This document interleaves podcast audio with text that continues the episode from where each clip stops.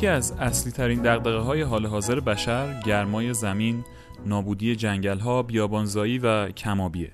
با اینکه دونی میلیون سال از آغاز گوشتخواری انسان و در عین حال 15 هزار سال از دامپروری به دست بشر میگذره اما در حال حاضر جمعیت زیادی از مردم معتقدند که گیاهخواری پاسخی برای گرمای کره زمینه چیزی که در جای جای شبکه های اجتماعی و جنبش های کوچک و بزرگ محیط زیستی قابل مشاهده است.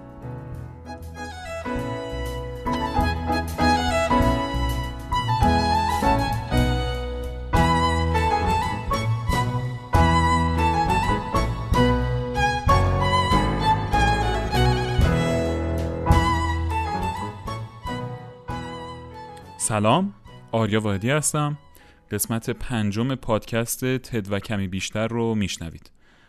تا حالا شده به خودتون فکر کنید که به گیاهخواری رو بیارین تا به این وسیله به حفظ جنگل هایی که برای تولید غذای دام به زمین کشاورزی تبدیل میشن کمک کنید؟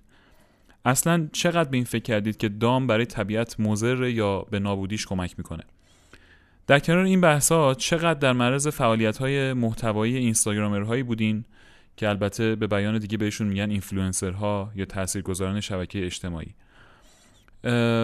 فعالیت هایی که معمولا در ارتباط با جنبش های محیط زیستیه. محتواهایی که هم مسیر با دغدغه های بشر امروز موفقیت این اینفلوئنسرها رو در شبکه های اجتماعی تضمین می‌کنه و هر آدم نگرانی رو وادار می‌کنه تا دکمه به اشتراک گذاری رو فشار بده و متنهایی رو بنویسه از این جنس که چند کلمه حرف حساب یا حتما ببینیم یا حتی جمله های تندی علیه همه چیز خارانی که هنوز گوشت رو از رژیم غذاییشون حذف نکردن یا از این دست. در این قسمت پادکست در بخش اول به ارائه تد آلن سیوری درباره تأثیر شگرف دامپروری در نجات کره زمین خواهیم پرداخت و در بخش دوم تکه هایی از محتواهای تولید شده توسط همین اینفلوئنسرها رو در کنار تحقیقات مرتبط با این محتواها خواهید شنید ازتون دعوت می‌کنم که به بخشهایی از صحبتهای آلن سیوری گوش بدید The most massive tsunami, perfect storm is bearing down upon us. This perfect storm is mounting a grim reality, increasingly grim reality, and we are facing uh, that reality with the full belief that we can solve our problems with technology, and that's very understandable. Now, this perfect storm that we are facing is the result of our rising population, rising towards 10 billion people, صدای آلن سیوری رو شنیدید در ارائه‌ای با عنوان چگونه با بیابانزایی مبارزه کنیم و تغییرات آب و هوایی را معکوس کنیم. آلن سیوری در این ارائه با ظاهری کاملا مرتب و رسمی و کلامی کاملا شمرده نشون میده که سابقه علمی و نظامی داره. ارائه خودش رو با اشاره به شرایط حال حاضر دنیا شروع می‌کنه و از سونامی جمعیت و حرکت نمودار رشد جمعیت به سمت ده میلیاردی شدن حرف می‌زنه. در کنار این از تبدیل شدن زمین های زراعی به بیابان و تغییرات آب و هوایی و اجتناب ناپذیر بودنش صحبت می‌کنه. اونچه که در ادامه میشنویم اشاره به این داره که گرچه سوخت های فسیلی نقش مهمی توی تغییرات آب و هوایی دارن اما تنها عامل مسئول نیستن. بیابانزایی یا تبدیل زمین های زراعی به بیابان هم تأثیر بسزایی در این تغییرات داره. اما کمی در مورد محیط زیست های مختلف صحبت کنیم. ببینین ما محیط های زیستی داریم که رطوبت تمام سال توی اونها وجود داره و خب به تب توی این زمین ها بیابانی شدن خب غیر ممکنه چون طبیعت به سرعت خودش رو بازسازی می‌کنه. اما زیست بوم هایی هم داریم که توی اونها چندین ماه بارش داریم و در ادامه چندین ماه خشکی و بیابی. و اینجا دقیقا زمین هایی هستن که توشون بیابانزایی اتفاق میفته البته بخش بزرگی از سیاره ما هم از همین زمین ها تشکیل شده که استعداد بیابانی شدن دارن و آلن سیوری میگه که من حدس می‌زنم حدود دو سوم از زمین ها می‌تونن روی زمین بیابونی بشن. به صورت معمول اگر خاک آری از پوشش گیاهی باشه بعد از هر بار بارش بخش اعظمی از آبی که باریده شده به داخل زمین فرو میره و بخار میشه. حتی اگر منطقه بارش خیلی زیادی داشته باشه. معمولا آدما تصور می‌کنن که بیابانزایی در زمینهایی رخ میده که غیر قابل کشت باشن یا خشک باشن. اونم در منطقه هایی که با کمابی مواجهه. اما وقتی با دقت بیشتری به ساختار این زمین ها نگاه کنیم متوجه میشیم که خاک این منطقه ها فاقد پوشش گیاهیه و فقط از لایه از خزه و علف پوشیده شده که تبخیر آب و ساده می‌کنه. این همون چیزیه که به تعبیر آلن سیوری سرطان بیابانزایی نامگذاری میشه. تصوری که وجود داره و همه ما هم ازش آگاهیم و این تصور رو داریم اینه که دامها با اسوبانی بیابانی شدن زمینن. به طور خاص در جایی که آلن سیوری به دنیا اومده یعنی آفریقا این تصور باعث تنفر آدمها از دامها میشه به شکلی که آلن سیوری میگه من با نفرت از دامها بزرگ شدم به خاطر اینکه می‌دونستم که اون خرابی های طبیعی که به وجود اومده مسئولیتش به گردن دام هاست و در ادامه وقتی به دانشگاه رفتم و بیشتر خوندم این نفرت بیشتر هم شد. البته جملهش رو با این تموم می‌کنه که این باور من به همون شکله که یه زمانی بشر معتقد بود زمین صافه ولی الان همه درباره گرد بودن زمین می‌دونیم. آلن سیوری در دهه 1950 با هدف ایجاد پارک های ملی و حفظ طبیعت شروع به حفاظت از حیوانات می‌کنه و این چیزیه که باعث میشه اوضاع زمین ها بدتر از قبل و بیابانی تر شدنشون بشه. جالبه واقعا. در حقیقت اونا دام های اهلی رو از زمین ها حذف می‌کنن تا به حفظ زمین کمک کنن. چیزی که تو مرحله اول تاثیر معکوس نشون میده از خودش. با حذف کردن دام های اهلی تنها عامل باقی مونده نابود کننده زمین فیل ها بودن و این چیزیه که باعث میشه یه سری تحقیقات پیش بره به سمتی که باید چه کرد با این جمعیت فیل ها و متوجه میشن که باید جمعیت فیل ها رو تو منطقه کاهش بدن تا زمین منطقه گنجایش اون حجم از فیل رو داشته باشه. و خب برای کشور زیمبابوه محل تولد آلن سیوری این تصمیم سختی بوده. به خاطر همین دولت تصمیم می‌گیره تا این تحقیقات رو بسپره به دست کارشناسای دیگه ای که اونها هم نتیجه رو بررسی کنن و خبر از این بیارن که باید این کارو کرد یا نه. در نهایت متاسفانه اتفاق میفته و به خاطر همین تحقیقات با تایید دولت زیمبابوه طی چندین سال چهل هزار فیل کشته میشه تا جلوی خرابی زمین ها رو بگیرن ولی نکته اینجاست که حاصل این کار چی میشه در نهایت بدتر شدن شرایط زمین و حرکت بیشتر زمین ها به سمت بیابانی شدن بعد از این اتفاقات آلن سیوری تصمیم می‌گیره تا زندگیش رو وقف پیدا کردن راه حلی برای این مشکل بکنه. They agreed with me and over the following years we shot 40,000 elephants to try to stop the damage. And it got worse, not better. Loving elephants as I do, that was the saddest and greatest blunder of my life, and I will carry that to my grave. One good thing did come out of it. It made me absolutely determined to devote my life to finding solutions. When I came to the United States, I got a shock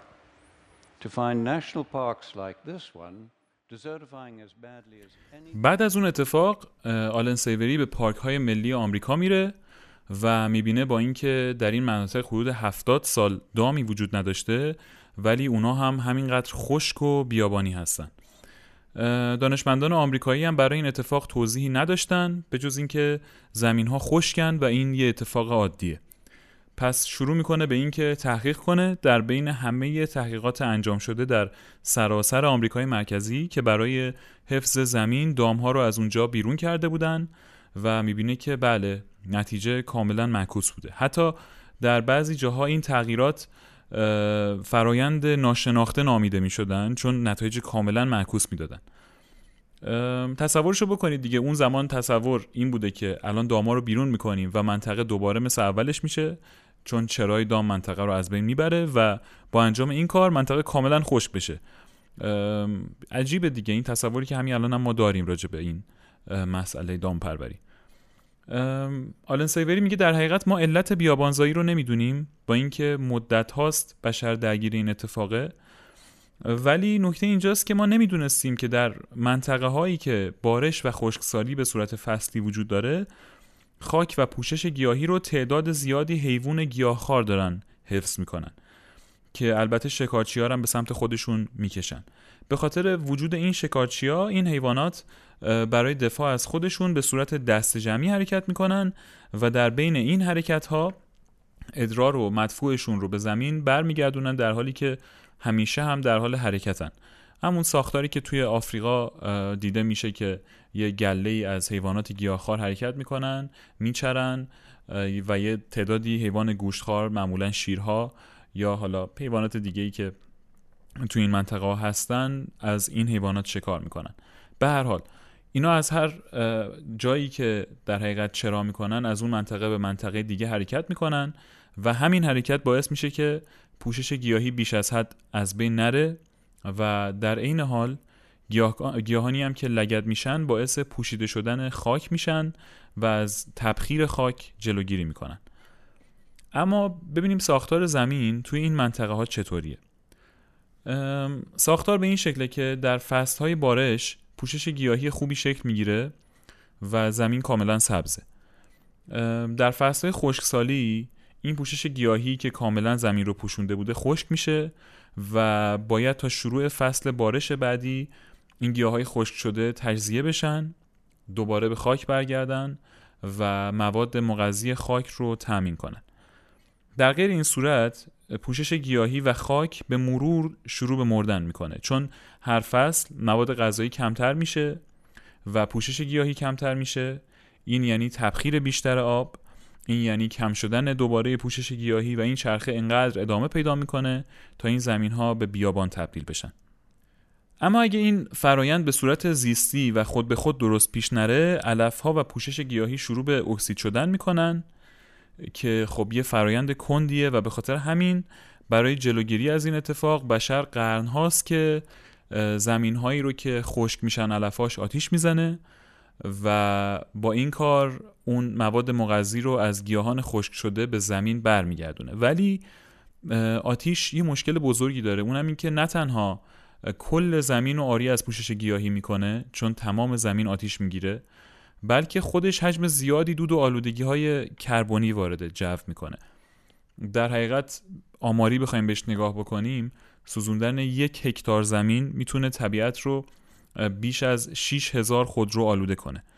و متاسفانه ما الان در آفریقا هر سال بیش از یک میلیارد هکتار زمین رو میسوزونیم و خب هیچ کس هم حرفی ازش نزده. اینها البته نقل قول های آماری بود از آلن سیوری. حالا که فهمیدیم با بیرون کردن دام ها از طبیعت بیابانزایی اتفاق میفته با کنترل حیوانات وحشی منطقه باز هم بیابانزایی اتفاق میفته و حتی با سوزوندن زمین ها آلودگی و بیابانزایی بیشتری اتفاق میفته چون آلودگی کربنی بیشتری تولید می‌کنیم راه حل چیه؟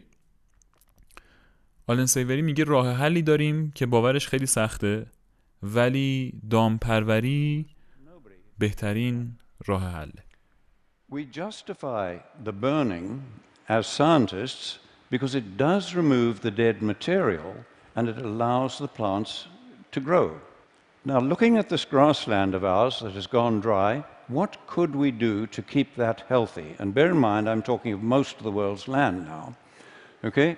We cannot reduce animal numbers to rest it more without causing desertification and climate change.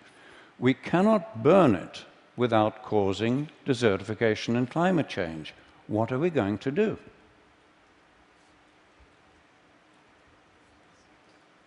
There is only one option.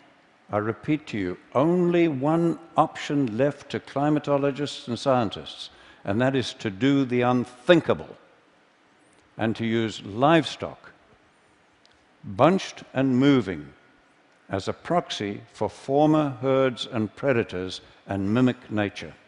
There is no other alternative left to mankind. So let's do that. So on this bit of grassland, we'll do it, but just in the foreground. We'll impact it very heavily with cattle to mimic nature صدای آلن سیوری رو شنیدید. در حقیقت بعد از تحقیقات متوجه میشن که احتمالا شبیه سازی رفتار حیوانات وحشی که در موردشون صحبت کردیم در مناطقی که دو فصل بارش و خشکسالی دارن پاسخی خواهد بود به بیابانزایی و جلوگیری کردن از اون. اینه که شروع می‌کنن به امتحان کردن این ایده در بخش کوچکی از زمین هایی که این ویژگی ها رو داشتن. ابتدا بخشی رو از گاوها پر می‌کنن و مثل طبیعت بعد از مدتی اونها رو به منطقه بعدی حرکت میدن. چیزی که باقی میمونه ادرار و مدفوع این حیواناته که از غذایی که در همون زمین خوردن به این خاک برمیگرده. با این, با این کار خاک دوباره از مواد مغذی غنی میشه بدون اینکه بخوایم زمین رو بسوزونیم. و گیاهان خشک شده کاملا در سیستم حازمه حیوانات هضم میشن. و اتفاقی که میفته اینه که زمین دوباره مثل فصل قبل سبز و سبزتر میشه. برای این کار به شکل جالبی از تجربه چوپانهایی استفاده می‌کنن که تاریخ ده هزار ساله دامپروری رو نسب به دوش کشیده بودن و به همین شکل دامپروری می‌کردن.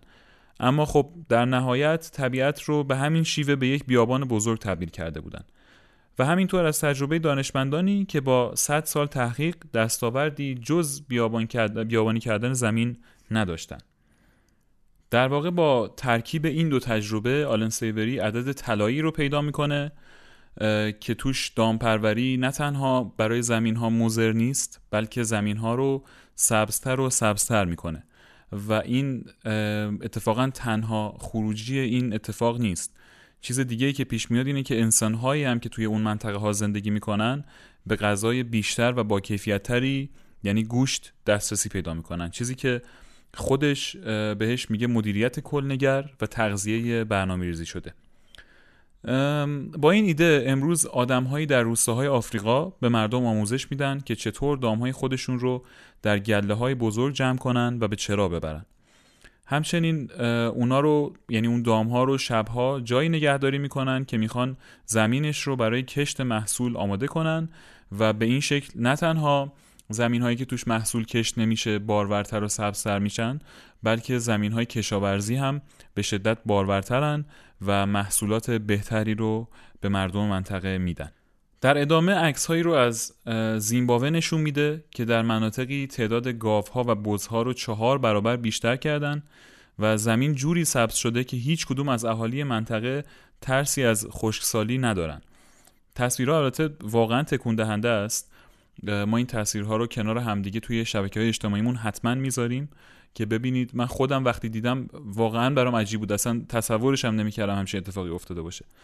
یعنی تصویر از یک منطقه بیابانی توی حالت بعدی بعد از اینکه این اتفاقات روش افتاده تبدیل شده به این منطقه عملا نزدیک به جنگل یک مرتع کاملا سبز که حتی درختها توش به حالت عادی برگشتن. و جالب اینجاست که با این کار نه تنها دام ها تونستن رشد کنن بلکه فیل ها و بوفالوها زرافه ها و هر حیوان دیگه ای که توی منطقه از قبل بوده هم به این منطقه ها برگشتن. و این خب خودش برای اون منطقه ها و حیوانات مفیده و به حفظ نسلشون کمک می‌کنه. همین واقعا تکان دهنده است. من هر بار فکر می‌کنم به این داستان. تصویرش واقعا تکان دهنده است. بعد از این این کار رو می‌برن توی مکزیک هم به همین شکل انجام میدن. در پاتاگونیا پاتاگونیا هم توی آرژانتین به همین ترتیب این کار رو انجام میدن و اونجا با 25 هزار گوسفند این اتفاق میفته که باعث شده که تولیدات کشاورزی منطقه فقط در سال اولی که این اتفاق اونجا افتاده 50 درصد رشد کنه. در شاخ آفریقا هم دارن همین پروژه رو پیش می‌برن و 15 میلیون هکتار در پنج قاره این اتفاق داره در حال حاضر توش میفته نکته اینجاست که این زمین هایی که این ویژگی رو دارن تنها به همین شکل یعنی با دامپروری درست قابل احیان. و بیابانزایی توی این منطقه ها جوری اتفاق داره میفته که ما راه دیگه برای نجات دادنشون نداریم جز اینکه از این شیوه استفاده کنیم.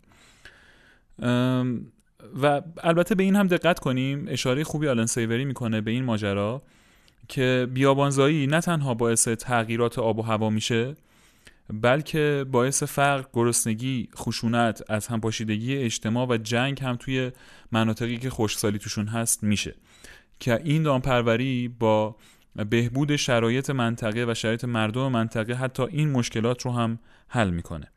آلن سیوری در ادامه میگه که اگه این روند بیابانزایی ادامه پیدا کنه حتی اگر مصرف سوختهای فسیلی رو هم کنار بذاریم باز هم نمی‌تونیم جلوی تغییرات آب و هوایی رو بگیریم. تنها در نیمی از علفزارهای زمین اگر این اتفاق بیفته ما به قبل از دوران انقلاب صنعتی می‌رسیم به لحاظ محیط زیستی و از دیدگاه تحقیقات و نتایجی که آلن سیوری به دست آورده دامپروری راهیه برای معکوس کردن این روندهایی که داره به شدت نسل بشر رو در معرض خطر قرار میده. و این با کمترین هزینه اتفاق میفته و بیشترین باروری رو برای بشر داره. یه نکته جالبی رو در ادامه میگه در مورد اینکه در زیمبابوه روی یه منطقه خشکی کار می‌کردن چون برای خود من این سوال پیش اومد که اگر یه منطقه به کل توش گیاه نبود و همه گیاه ها خوش شده بودن خب تکلیف اون منطقه چیه؟ میگه که من توی یه منطقه خشکی کار می‌کردم که جایزه گذاشته بودم برای هر کسی که بتونه تا 160 کیلومتری یه دونه گیاه سبز و سالم پیدا کنه و خب هیچ کس هم نتونست پیدا کنه و توی یه همچین زمینی تعداد دام ها رو سه برابر می‌کنن بدون اینکه غذای اضافه بهشون بدن. و با این حال بعد از چند سال زمین ها دوباره احیا میشه. خودش میگه تنها باری که ما مجبور شدیم به دام ها غذا بدیم علاوه بر چیزی که توی زمین بود اون جایی بود که دیگه زمین به کل از بین رفته بود و اصلا قابل استفاده نبود نزدیک به کویر شده بود.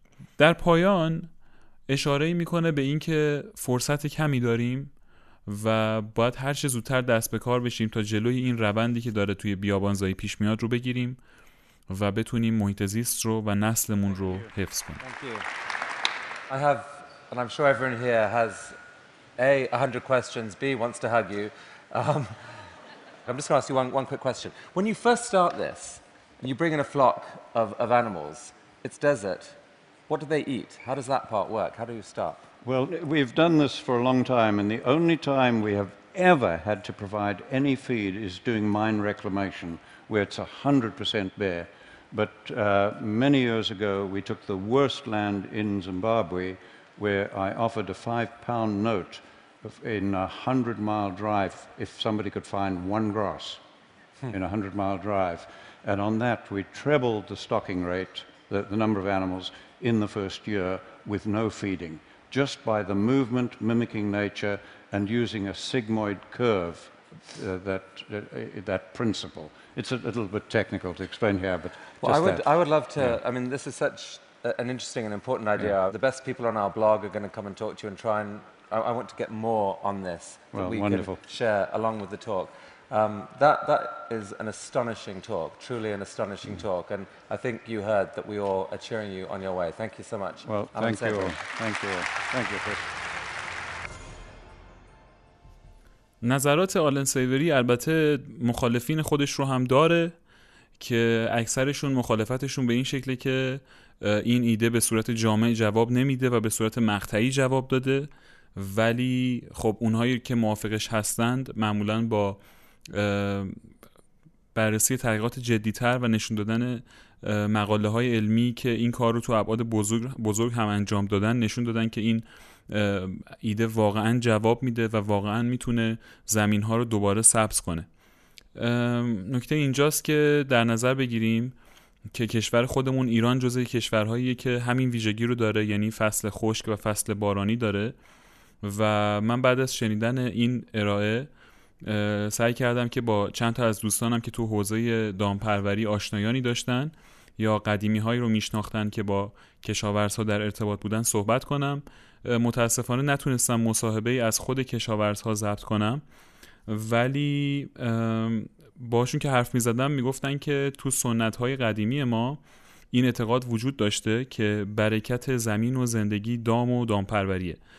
و این رفتار که دام ها رو از یه زمین به زمین دیگه می بردن و تو زمین های مختلف میچرخوندن از گذشته تو فرهنگ دامپروری سنتی ما بوده. چیزی که البته امروز جاش رو به دامپروری مدرن و ثابت داده که دقیقا همون دامپروری مشکل ساز فعلیه همچنین یه رفتاری وجود داشته که دام ها رو چند ماه توی زمین نگه می داشتن توی زمین کشاورزی و بعد از زمین خارج می‌کردن و توی اون زمین محصول کشت می‌کردن و باور بر این بوده که نه تنها میزان علف ها رو کاهش می‌داده بلکه رشد و رویش زمین رو هم خیلی به شدت افزایش می‌داده. همین. به حال فراموش نکنیم که ایران هم از همین منطقه هاست همونطور که گفتم و می‌تونه توش این ایده خیلی خوب جواب بده. ولی حالا که با تاثیر دامپروری در بهبود شرایط زمین و کیفیت غذای مردم آشنا شدیم بعد نیست بریم نگاهی بکنیم همونطور که قول داده بودیم به جنبش هایی که به شکلی تبلیغ گیاهخواری رو می‌کنن و مخالف دامپروریان و البته خب آمارهایی هم میدن مثل میزان مصرف آب آبی که برای تولید گوشت مصرف میشه و مقایسش با آبی که برای تولید گیاه های مختلف مصرف میشه یا میزان تولید آلودگی های کربنی که برای مصرف گوشت ایجاد میشه و حتی اشاره به زمین هایی که برای تغذیه دام از حالت جنگلی به زمین زراعی تبدیل میشن مخصوصا که این چند وقت دغدغه آتش های جنگل های آمازون هم بود. با در نظر گرفتن اینکه برزیلی که از بزرگترین تولید کننده های گوشته و صادر کردنش به کشورهای دیگه. به هر حال با این ایده ها و این آمارها گیاهخواری رو ترویج می‌کنن و حتی پا رو فراتر می‌ذارن. آدمایی رو که گوشتخوارن رو مسئول می‌دونن و میگن شما با اسوبانی نابودی زمین گرم شدنش و از این چیزایی. به طور کلی روند کارکرد این کمپین ها از سالهای اولیه شروع فیسبوک به شکلی بود که البته قبل از این هم داشتیم توی خبرها و این داستان ها می اومد ولی به این شکل بود که مثل همه موضوع های داغ دیگه که تو دنیا وجود داشت ابزار دستی بود برای افراد و سیستم هایی که می‌خواستن به این وسیله خودشونو بین آدم ها معروف کنن و جا بندازن توی ذهن آدم ها مثلا کمپین هایی که اگه یادتون باشه دغدغه نازو شدن لایه اوزون رو داشتن. یا کمپین های مرتبط با گرسنگی مردم تو آفریقا و فقر تو آفریقا و از این دست چیزها. گرچه مثلا شرایط لایه اوزون مقداری بهتر شده بر اساس آخرین اخبار که البته اون هم وابسته بود به کاهش تولید محصولات صنعتی که توشون از CFC استفاده می‌شد و عملا صنعت ها این کارو کردن. ولی خب در موارد دیگه مثل آفریقا شرایط فقر تغییر چندانی نکرد. و حتی اگه نمودارا رو در نظر نگیریم که حالا کاهش فقر و اندکی نشون میده با افزایش جمعیت فقرا هم روبرو هستیم. و به هر حال ساختار کمپین این شکله. مثلا بخوایم مثال بزنیم بریم اصلا داخل حوزه محیط زیست در مورد مسئله محیط زیست مثلا کمپین های زیادی شکل گرفته و هر روز هم داره شکل می‌گیره. یکی از معروف تریناش کمپینی بود به اسم سخت ولی غیر ممکن نیست از سامسونگ اگه یادتون باشه. روی صفحه خیلی از تاثیرگذاران اینستاگرامی یا اینفلوئنسرهای اینستاگرامی دیده می‌شد. شاید خودتون با دیگران به اشتراک گذاشتید و خیلی هم لذت بردید از دیدنش یا روتون تاثیر گذاشت. صدای ویدیوی این کمپین رو با هم بشنویم و ببینیم که چطوریه. هفته سه روز ورزش می‌کنم. اگه بخوام هر بار از بطری یک بار مصرف پلاستیکی استفاده کنم در سال میشه 156 تا. سخته ولی غیر ممکن نیست. من هر روز تو راه خونه خرید می‌کنم. و اگه بخوام برای هر خریدم فقط یک کیسه پلاستیکی بگیرم در سال میشه حدود 400 تا کیسه پلاستیکی. شاید بیشتر. سخته ولی غیر ممکن نیست. معمولا هر آخر هفته با 5 6 تا از دوستامون خونه ما دور هم دیگه جمع میشیم. اگر بخوایم هر بار از ظرف یه بار مصرف استفاده بکنیم در طول یک سال میشه بیشتر از هزار تیکه ظرف پلاستیکی. سخته ولی غیر ممکن نیست. من حداقل هفته سه بار آب میوه طبیعی می‌گیرم. اما اگه بخوام تو لیوان یه بار مصرف بگیرم میشه 156 لیوان پلاستیکی سخته ولی غیر ممکن نیست.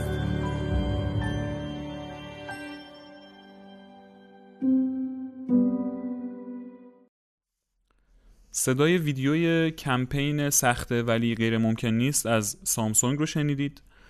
و با در نظر گرفتن اینکه خب این ویدیو ویدیو خوبیه و واقعا موثر حرف خوبی داره می‌زنه در مورد پلاستیک ولی مسئله اینجاست که گوشی های همراه جز محصولاتی هستن که بیشترین آلودگی های طبیعی رو دارن.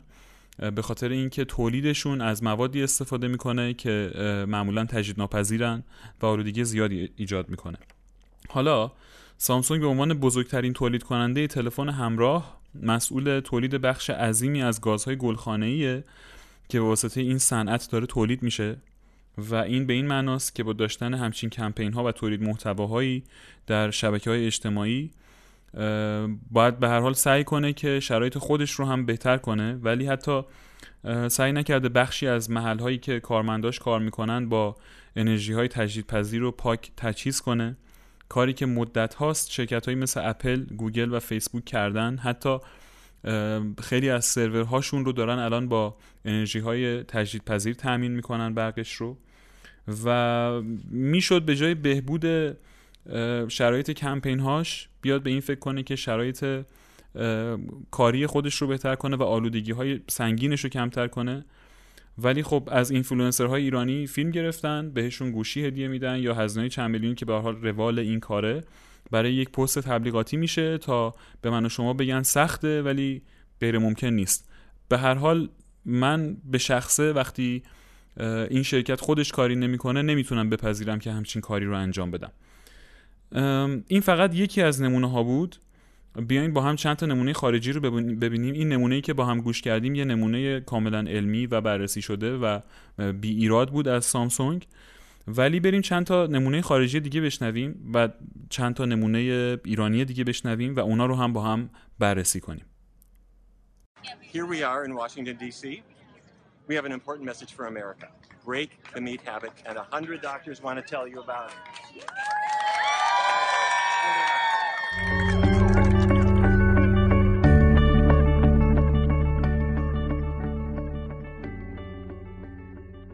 50,000 liters of precious drinking water to make one kilo of beef. Today, one billion people are hungry. 20 million people will die from malnutrition. Cutting meat by only 10% will feed 100 million people, and eliminating meat will end starvation forever. If everyone ate a Western diet, we would need two planet Earths to feed us. We've only got one, and she is dying.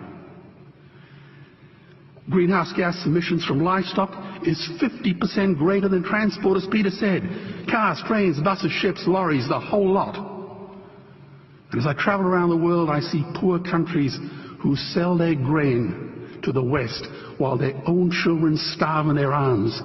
And the West feeds it to livestock. So we can eat a steak? Am I the only one who sees this as a crime? صدای ویدیوی اولی که شنیدید نشان از مخالفت جمعی از پزشکان با گوشت خوردن داشت در آمریکا.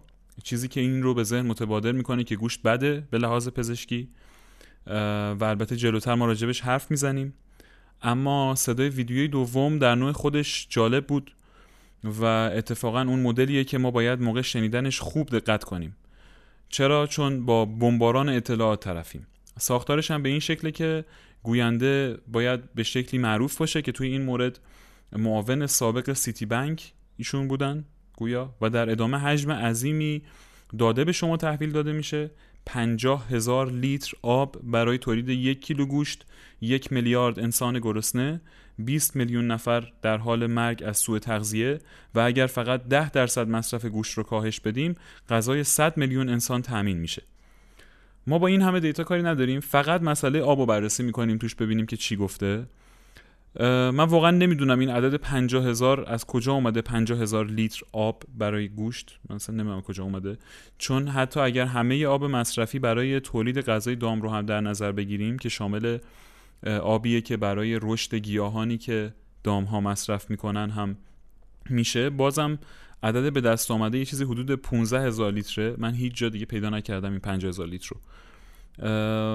که خب میگم بازم اینم اصلا عجیبه خلاصه.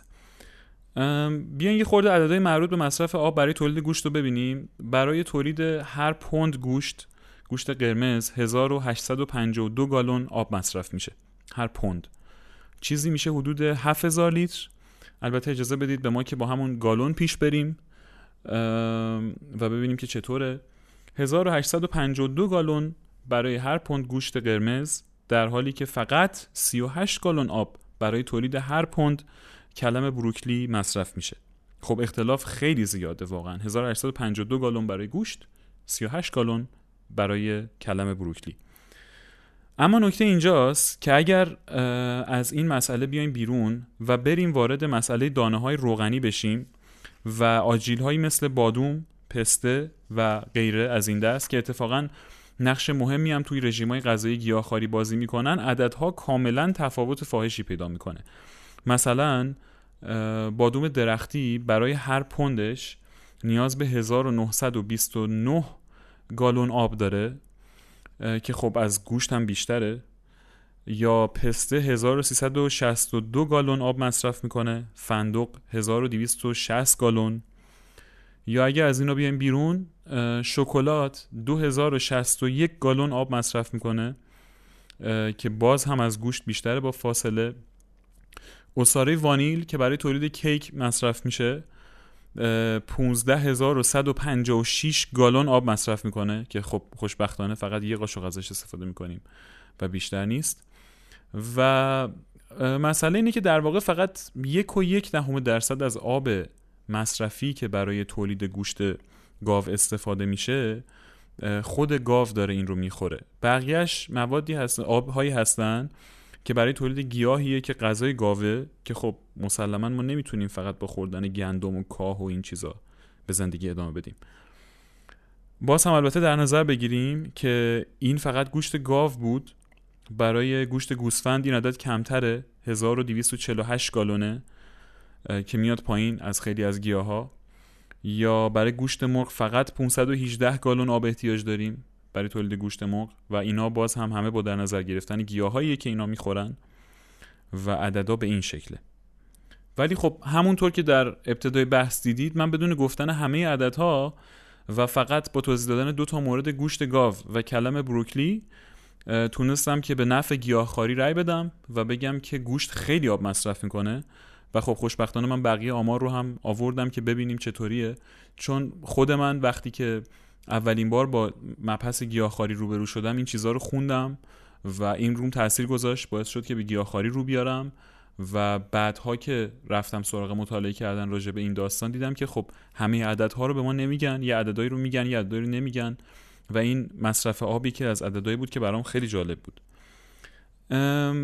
بریم به صدای چند تا ویدیو دیگه گوش بدیم و در ادامه بررسی کنیم آلودگی های کربنی گوشت رو. جانوران گیاهخوار در حین غذا خوردن. بدون اینکه سرشون رو تکون بدن می‌تونن فکشون رو هم به حالت عمودی و هم به طرفین حرکت بدن.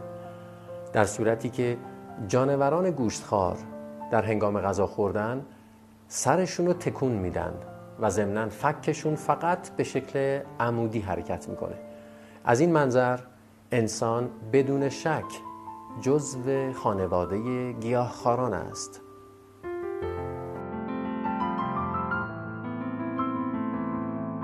صنعت دامپروری بیش از هر صنعت دیگری محیط زیست رو آلوده می‌کنه.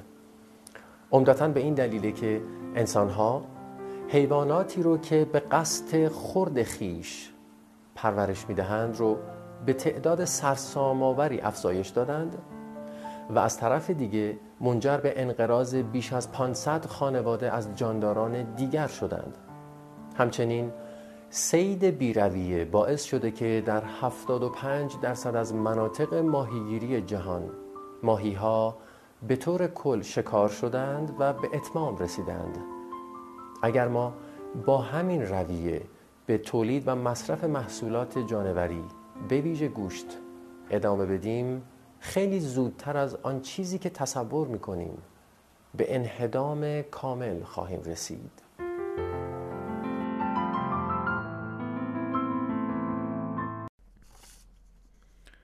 تو این قسمت ما کاری با صدای بخش اول درباره گیاهخوار بودن بشر نداریم چون مبحث طولانیه.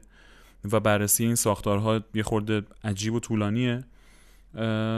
ولی خب اینکه ما بگیم قدیم بشر این شکلی بوده و الان هم به این شکل قرار بمونه یه خورده به نظرم عجیب میومد حالا میگم من کاری ندارم. شاید بعدا توی یه ارائه تد دیگه راجبش حرف زدیم. بریم سراغ آلودگی های حاصل از دامپروری. ببینین 15 تا 18 درصد آلودگی های کربنی ایجاد شده روی زمین حاصل از دام هاست. 15 تا 18 درصد عدد واقعا زیادیه. ولی خب یه فکری هم باید بالش بکنیم دیگه درسته؟ چیکارش باید بکنیم؟ حالا قبل اینکه بیایم یه فکری راجبش بکنیم بیایم یه خورده عددا رو دقیقتر نگاه کنیم ببینیم چطوری به این عدد اصلا رسیدن. این عدد نشون دهنده آلودگی های کربنی حاصل از تمام دام های کره زمینه از زمانی که متولد میشن تا زمانی که از روده های انسان دفع میشن. و این عدد توی محاسبش آلودگی های حاصل از رشد کشتارگاه حمل و نقل خوردن و حتی حذف کردن گوشت رو هم در نظر گرفتن و در حقیقت مقاله‌ای که این تحقیق منتشر کرده بود اشاره به این داشت که حتی رفت آمد آدم ها تا مغازه برای خرید یا آدم هایی که تو کشتارگاه ها و توی دامپروری ها کار می‌کنن رو هم آلودگی اونها رو هم محاسبه کردن و مجموع این عدد رو به دست آوردن. که خب اتفاقا بخش اعظمیش هم توی حمل و نقل که ایجاد میشه مثلا با هواپیما از کشوری به کشور دیگه منتقل شه یا با ماشین از این ور به اون ور منتقل شه آلودگی های فسیلی هن. اینا سوخت های فسیلی هن در حقیقت جالب بود که وبسایت دویچه وله آلمان وقتی من راجع به این موضوع تحقیق می‌کردم به یه مقاله رسیدم که اشاره کرده بود که خیلی عجیبه که این همه از مردم گرایش پیدا کردن به گیاهخواری خوبه که بدونیم آلمان یکی از کشورهایی که بیشترین تعداد گیاهخوار رو داره به نسبت جمعیتش و این مسئله رو دویچه وله ربط داده بود به ساختارهای بازار و بازاریابی و گفته بود که ما می‌دونیم که حمل و نقل این محصولاتی که آلودگی زیادی داره وارداتشه که ایده خوبی نیست ولی خب تولیدات داخلی انقدر آلودگی ندارن ولی عجیبه که مردم اینجور دارن سوق پیدا می‌کنن به سمت گیاهخواری. در انتها صدای ویدیویی رو با هم خواهیم شنید. که بیش از 75 هزار تا لایک تا زمانی که من داشتم این پادکست رو پر, می، پر می‌کردم گرفته بود. ویدیو ایرانیه. توی دوستان من تقریبا همه یک بار به اشتراک گذاشتن و خب من خب خیلی دوستش نداشتم. به نظرم حالا هوای کنکوری داشت. ولی گوش بدیم بیایم راجع به داده هایی که در اختیارمون گذاشته با همدیگه حرف بزنیم ببینیم چی گفته و چطوره. منطقه پهناورتر از وسعت ایران در جنگل آمازون در حال آتش سوزی است. 80 هزار حریق بزرگ در حال رهایی میلیاردها تن کربن در هواست پری فور آمازون صبر کن دایی دعای شما کافی نیست. آمازون بزرگترین جنگل بارانی دنیا. با تامین 16 درصد از اکسیژن ما به های تنفسی زمین معروفه. و به دلیل قابلیت جذب بالای CO2 برای تصفیه هوای زمین منطقه بسیار مهم محسوب میشه. حالا این تصفیه کننده خودش داره میسوزه. این سوختن کربن بیشتر وارد جو می‌کنه. و این کربن زمین رو گرمتر می‌کنه. و این گرما آتیش سوزی رو دوباره بیشتر می‌کنه. این آتیش سوزی باعث به هم خوردن تصفیه هوا الگوهای بارندگی بحران کشاورزی و از بین رفتن هزاران گونه از موجودات میشه. هر ثانیه منطقه به اندازه یک زمین فوتبال از این جنگل ها نابود میشه برای پرورش گاو و زراعت غذا برای اونها. مثل ذرت و سویا. مگه من پرورش میدم؟ ما پرورش نمیدیم ولی ما سفارش میدیم که اونا پرورش میدن. واردات ایران در 6 ماه اول سال 2019 از برزیل به این صورته. دونی میلیون تن ذرت یک ممیز 25 میلیون تن سویا 472 هزار تن کنجاله سویا 43 هزار تن گوشت 250 هزار تن شکر. 70 درصد از کنجاله وارداتی که خوراک دام تویور و آبزیان میشه از برزیل و آرژانتین میاد. در 50 سال اخیر مصرف گوشت دنیا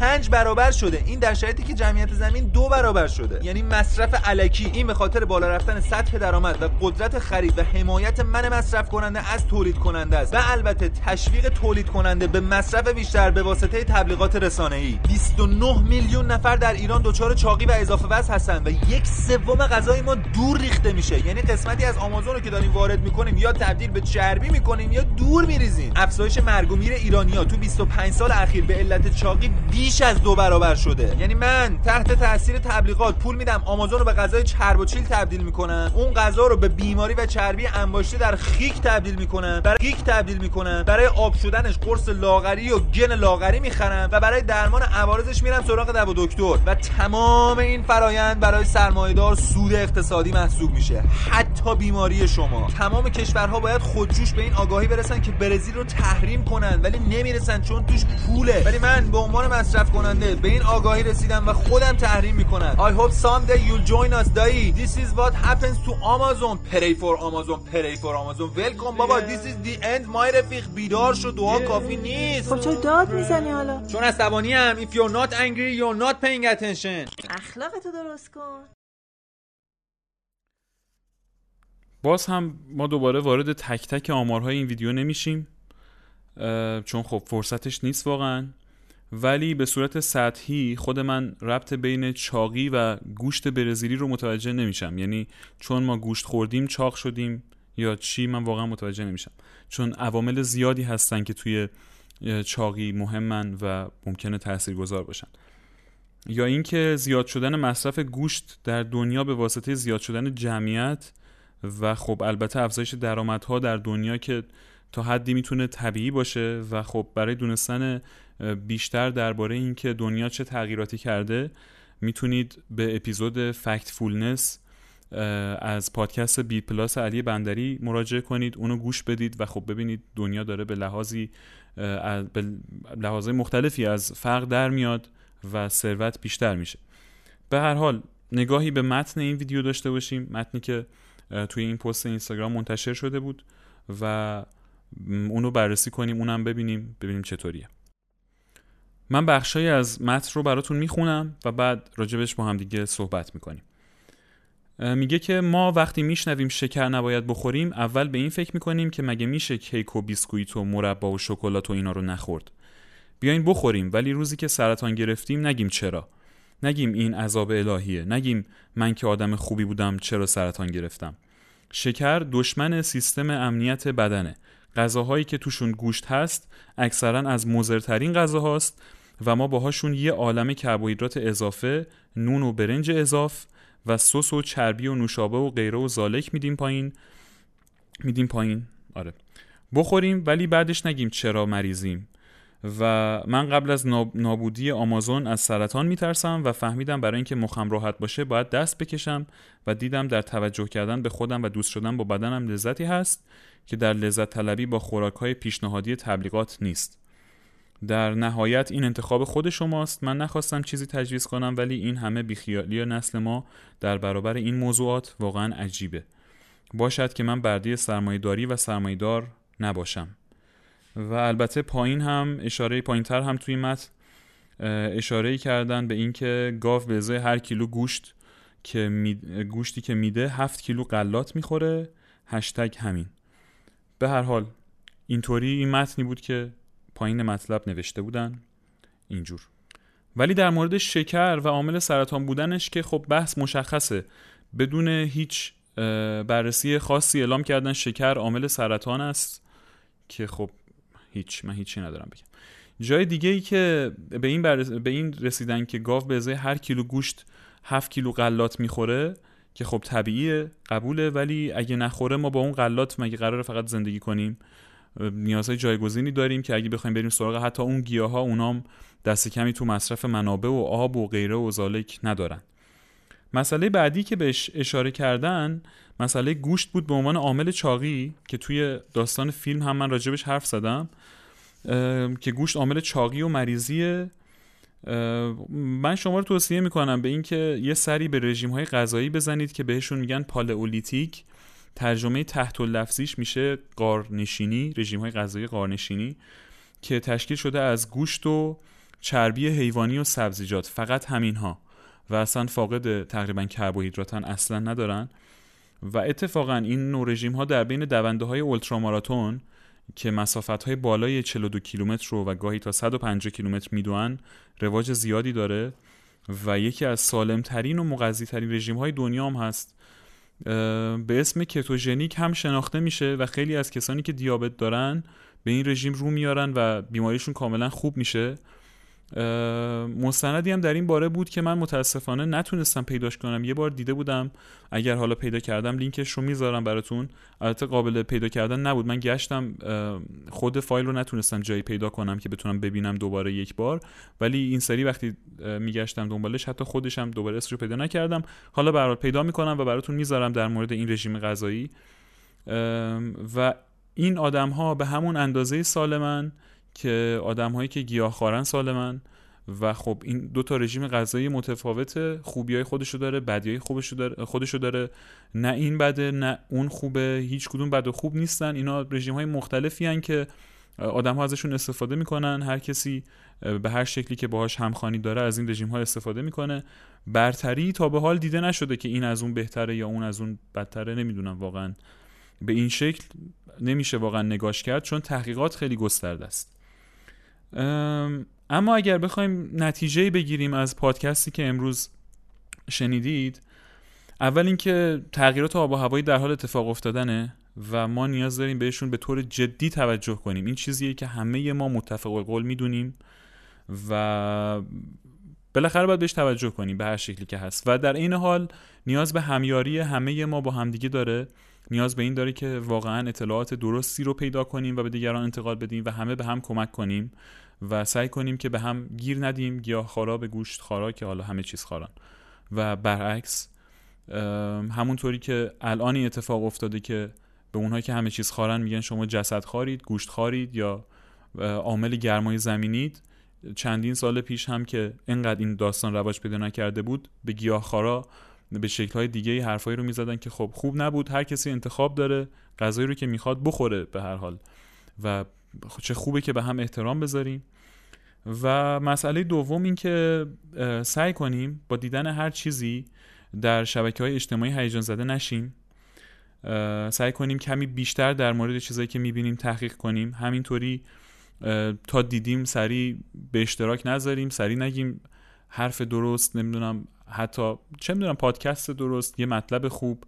ببینیم چیه بخونیم راجبش. گوگل دم دست هممون هست و هر چیزی رو که search کنید توی اولیه ترین مقاله ها می‌تونید داده هاش رو ببینید اطلاعاتش رو ببینید و بررسی کنید. و همونطوری که دیدیم خود ماها شاید تا چند وقت پیش فکر می‌کردیم دامپروری چیز بدیه. خود من واقعا فکر می‌کردم شاید مشکلاتی داره. ولی دیدیم که به شیوه درستش برخلاف چیزی که فکر می‌کردیم نه تنها بد نیست بلکه شاید تنها راه حفظ زمین همین داستان دامپروری باشه و مفید باشه برای زمین. اینه که بیشتر تحقیق کنیم و بیشتر بخونیم در برابر چیزایی که می‌بینیم. و در انتها اینکه همیشه در دیدن محتواهایی که با ساختار حالا به نقل یکی از دوستان به نقل از یکی از دوستان ساختار کنکوری دارن و پشت هم محتوا و داده و اطلاعات تحویل ما میدن یه خورده بیشتر از بقیه محتواها دقت کنیم و نمی‌دونم. یه خورده بیشتر دقت کنیم دیگه. همین. ما روزی چند ساعت باید بخوابیم؟ 8 ساعت. یه روز چند ساعته 24 ساعت. یعنی 8 24 روم یه روز ما خواب تشریف داریم. اگر به طور متوسط سن یه انسان رو 72 سال در نظر بگیری کافیه این کس رو در 72 ضرب بکنی. میشه 24 سال. یعنی اگر تو روزی 8 ساعت فقط بخوابی بعد از 72 سال میشه 24 سال تو فقط خواب بودی. 24 سال فقط تو رخت خواب بودی. باورت میشه؟ اصلا تا حالا از این زاویه بهش نگاه کرده بودی؟ حالا هی بگی بخواب. رفیق همه خوابن. همه خوابن. و جایی که همه خوابن کافی یکم متفاوت باشی کافی یکم بیشتر وقت بذاری میدرخشی به خدا میدرخشی جایی که همه خوابن تو بیدار باشی تو تو. تمام. این صدا حسن ختامی شد برای پایان قسمت پنجم پادکست تد و کمی بیشتر. برای اینکه بگم که ما در چند قسمت آینده درباره خواب حرف خواهیم زد. به محض اینکه من اطلاعاتش رو تکمیل کنم با همکاری یکی از دوستان سراغش خواهیم رفت و حالا راجبش حرف می‌زنیم که این نخوابیدن ها چه بر سر انسان میاره. ازتون ممنونم که گوش کردید. ما اگه بتونیم توی پادکست تد و کمی بیشتر فقط همین رو انتقال بدیم و خودمون هم یاد بگیریم که هر چیزی که میشنویم رو بیشتر بررسی کنیم و سریع بر اساسش تصمیم های بزرگ نگیریم و تغییرات بزرگ ایجاد نکنیم در مسائل علمی کافیه. یعنی انتقال همین یک nokte کافیه و امیدوارم که تو قسمت های بعدی بهتر و بهتر بشیم در این زمینه. ممنونم از مرزیه اسعدی برای کارهای گرافیکی پادکست و ممنونم از شما که گوش دادید.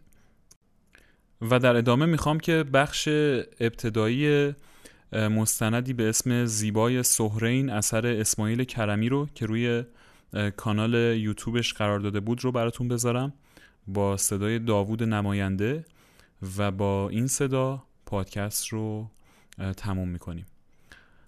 ممنونم و تا قسمت آینده.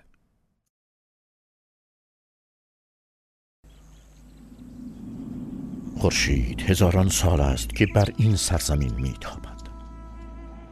در دشت های شخم خوردهش میتازد و بر یال کوههایش میسرد.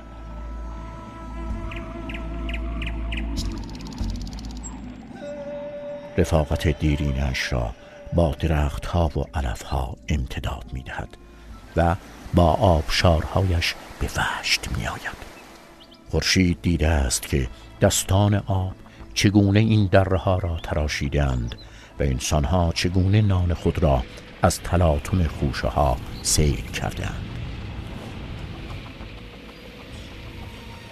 حیات در پناه آب و آفتاب و باد قوام یافته و در تن غزال ها خزیده است. گام ها و بال ها در پهنهای این سرزمین ورق خوردند و چهره های گوناگون زندگی و خلقت به نمایش تردستی و هنرمندی مشغول شده است. کسی چه می‌داند؟ شاید برای زیستمندان دنیای کهن اینجا همان سرزمین آرمانی بوده است. سرزمینی که پذیرای مسافران کشتی نوح بوده تا آرام و قرار یابند و خستگی های توفان را از تن